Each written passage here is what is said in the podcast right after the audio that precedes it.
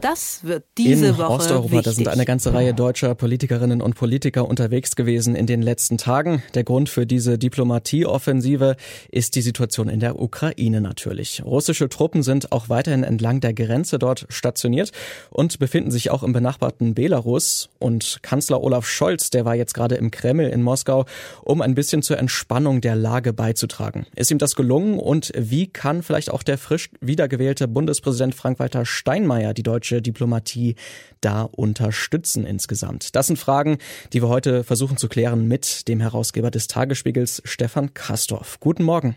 Guten Morgen nach Leipzig. Fangen wir doch mal mit dem Bundeskanzler an, der ja gerade in Moskau war, wie ich schon erzählt habe. Da saß er ähnlich wie Emmanuel Macron vor einer Woche ungefähr an einem ziemlich langen Verhandlungstisch mit Wladimir Putin.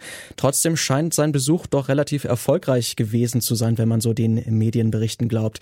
Ist da die deutsche Diplomatie nach Wochen der Ruhe ein bisschen aufgewacht im Umgang mit Russland? Also ich würde nicht sagen, dass sie aufgewacht ist, weil sie die ganze Zeit im Hintergrund tätig war. Und es ist ja manchmal auch ganz gut, nicht zu laut zu reden, jedenfalls nicht äh, auf der Bühne stehend laut zu reden, sondern in den Kulissen, mit denen dies angeht. Und das hat die deutsche Diplomatie, das haben die deutschen MinisterInnen gemacht. Und jetzt kam der Kanzler und er war wohl vorbereitet und hat sich mit Wladimir Putin an diesen enorm langen Tisch gesetzt.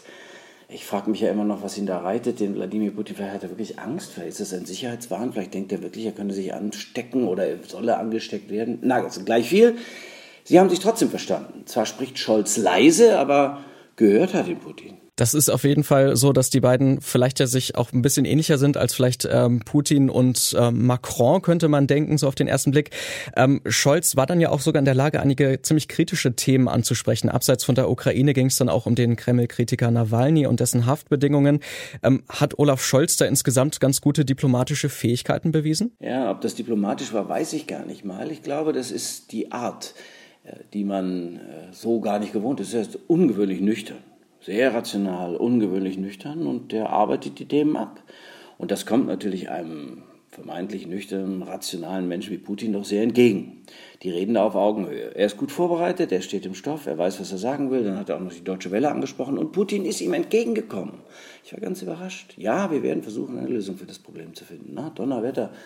Dann hat er auch noch ein Witzchen gemacht, das hätte ich ihm gar nicht zugetraut. Da sah man den Olaf Scholz, den so gut wie niemand sieht, nämlich den durchaus ironischen. Er wisse ja nicht, wie lange der Präsident noch im Amt zu bleiben gedenke, wahrscheinlich länger, nur nicht ewig. Das fand ich in Anbetracht der Situation, ja, sagen wir mal, cool. Und ich glaube, die haben miteinander tatsächlich über Inhalte gesprochen. Also, wie kann man diese ganze Geschichte jetzt lösen? Das heißt, im Rahmen der Organisation für Sicherheit und Zusammenarbeit in Europa, OSZE, einer deutschen, maßgeblich mit deutschen Erfindung, Hans-Dietrich Genscher, gibt ungeteilte Sicherheit in dem Kontinent herzustellen, mit Russland also die NATO-Russland-Beziehungen zu revitalisieren und das bilaterale Verhältnis zu den Amerikanern, das wird, Putin dann schon auch noch irgendwie selber machen müssen. Aber es klang alles so nach einem Moratorium. Ganz zum Schluss, wenn man lange genug dran blieb bei der Pressekonferenz, sagte auf einmal Olaf Scholz, ja, also möglicherweise in der Zeit, was sie eben ansprach, da in der Zeit, in der wir beide regieren, wird das kein Thema mehr sein, nämlich die Aufnahme der Ukraine in die NATO. Na, also mindestens vier Jahre bei Olaf Scholz. Ich hörte, er will weiter regieren, sagen wir mal sechs, weil er dann vielleicht ja übergeben will, man weiß es nicht. Und bei Putin, ja gut, dann sagen wir mindestens mal fünf. Also ist es für die kommenden vier, fünf, sechs Jahre kein Thema. Vielleicht sogar länger.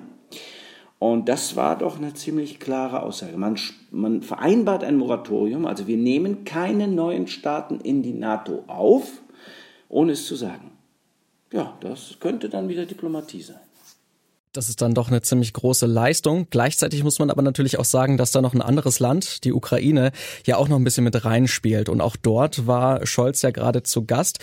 Und ähm, ja, da war es natürlich dann auch schwierig, die deutsche Position so ein bisschen zu verteidigen. Ne? Also keine Militärhilfe zu geben, sondern nur Helme zu liefern. Das hat ja für viel Spott gesorgt. Hat er es dann dort auch geschafft, die deutsche Position gut zu vertreten? Ja, ja, ja. Also erstmal kriegt die Ukraine nochmal Geld. Ist ja nicht so, als ob die Ukraine von uns, von Deutschland, von der Bundesrepublik Deutschland in Gestalt ihrer Bundesregierung kein Geld bekäme. Das sind ja schon Milliarden bis jetzt. Und da gibt es niemanden, der mehr Geld gegeben hätte. Jetzt gibt es nochmal 150 Millionen. Davon könnten sich, sage ich jetzt mal salopp, auch einige Helme kaufen.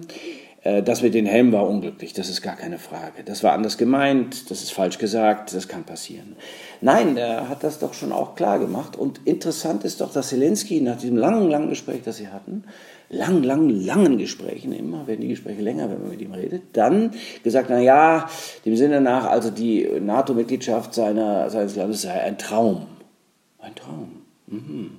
Das heißt, Langfristig halten sie daran fest, niemand verliert sein Gesicht. Also sie halten daran fest, sie möchten gerne NATO-Mitglied werden. Aber sie wissen, dass es lange Zeit dauern kann und wird. Es ist halt eben ein Traum. Wir wollten es unbedingt werden. Das kann man so oder anders auslegen. Und dann sagt Scholz in Moskau, ach, im Übrigen in meiner Zeit und in Ihrer Zeit, Herr Präsident, wird das wohl nicht mehr zum Thema werden. Naja, damit haben wir doch eine für die Russen und für die Ukrainer äh, gangbare Lösung. Das ist ja schon mal was. Und wenn wir die dann noch ordentlich unterstützen und an ihrer Seite stehen und dann vielleicht auch noch tatsächlich mal drüber nachdenken, wie man in Gesprächen mit Russland herausfinden kann, ob die sich nicht wirklich eingekreist fühlen vom Baltikum bis zum Schwarzen Meer, ja, dann kann man eine, eine Sicherheitsarchitektur gemeinsam mit Russland zumindest mal prüfen. Das müssen wir auch, weil Russland nebenbei auch noch eine russische, eine europäische Macht ist. Auf jeden Fall. Jetzt haben wir sehr viel über Olaf Scholz gesprochen und in den vergangenen Tagen war auch öfter mal dann von Außenministerin Annalena Baerbock die Rede, die dort in diplomatischer Mission unterwegs ist in Osteuropa. Aber auch der Bundespräsident Frank-Walter Steinmeier, gerade frisch wiedergewählt, der war gerade in Lettland im Baltikum. Grund war der 100. Jahrestag der lettischen Verfassungsgebung. Aber natürlich war das auch eine Gelegenheit, um äh, nochmal zu gedenken an verschiedene Verbrechen aus der Nazizeit zum Beispiel. Und die baltischen Staaten, die sind ja auch ziemlich äh, kritisch gegenüber der deutschen Rolle, auch in dieser Ukraine-Krise und insgesamt gegenüber Russland. Ähm, wie ist denn Steinmeiers Staatsbesuch hier in diesen weiteren politischen Kontext einzuordnen? Hat er da irgendwie versucht, Brücken zu bauen in Riga oder was war das für ein Besuch? Also meine These ist ja, er ist Hilfskanzler und Superaußenminister. Also er hat Erfahrung im Inneren, er war Kanzleramtsminister und er war Außenminister, also hat Erfahrung im Äußeren, er kennt die Innereien des Kanzleramts genauso wie die des Auswärtigen Amts. Jahre hat er damit zugebracht, also keiner ist so beschlagen nach innen wie nach außen wie er. Äh, dann kennt er ungeheuer viele dieser Menschen, die da die Macht haben oder an die Macht kommen. Das ist ein Pfund. Und natürlich ist es so, das Baltikum ist aufgeregt. Die denken, um Gottes Willen, first they take the Ukraine und dann kommen sie zu uns. Nein, das wird so nicht sein, aber du musst den Balten schon deutlich machen, wir sind an eurer Seite. Das hat Frank Steinmeier schon getan. Der ist übrigens heute auch noch da. Und ja, du hast gesagt, die Verfassung, das sind alles so wundervolle, das sind so wundervolle diplomatische Hinweise. Also die Verfassung Lettlands 100 Jahre zu feiern, ja gut, so lange gibt es das ja eigentlich ja, das gibt es so lange, aber es gab es lange dann nicht. Also sagen wir so, das ist ein diplomatischer Wink mit dem kleinen Zaunpfahl Richtung Moskau. Achtung, Achtung, wir stehen an der Seite der Letten. Das ist das Erste. Das Zweite ist, er hat doch im Deutschen Bundestag oder vor dem Deutschen Bundestag, nein, genauer vor der Bundesdelegiertenversammlung, hat er gesagt, der, der Bundespräsident, so jetzt ist aber mal, also ich sage salopp, jetzt aber mal gut, Herr Putin, ja, ziehen Sie, also lösen Sie die Schlinge und jetzt wissen wir alle, wenn das da zum Krieg kommt, dann sind Sie schuld, niemand sonst.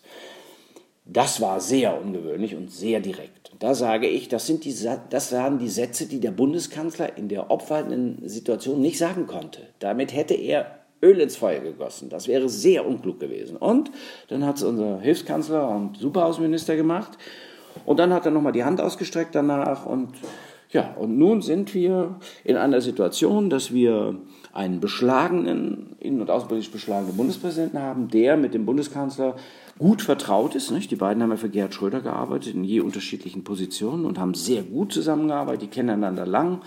Dann gibt es die Grünen mit Annalena Baerbock, die durchaus auch sehr agil ist. Ne? Das darf man nicht vergessen. Das ist eine sehr agile und sehr starke, wie mir scheint, Außenministerin.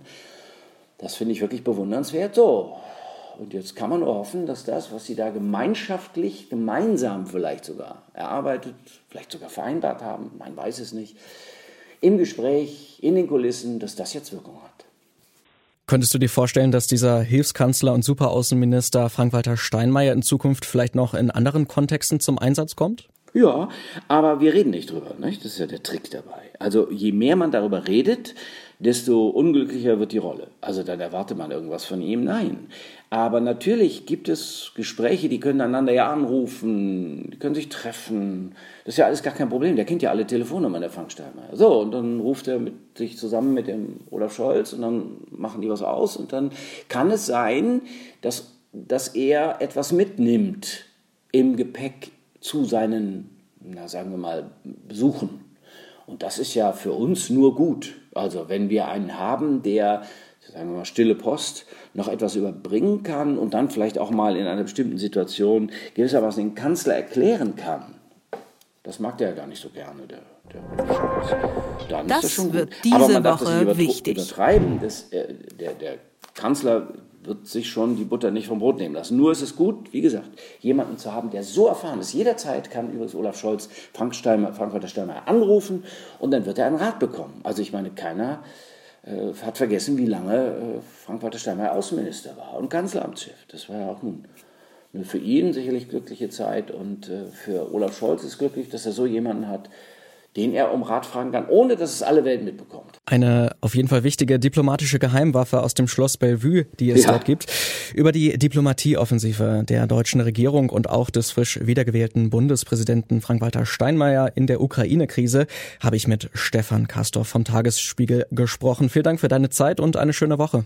Ja, gerne. Es war mir ein Vergnügen. Das wird diese Woche wichtig.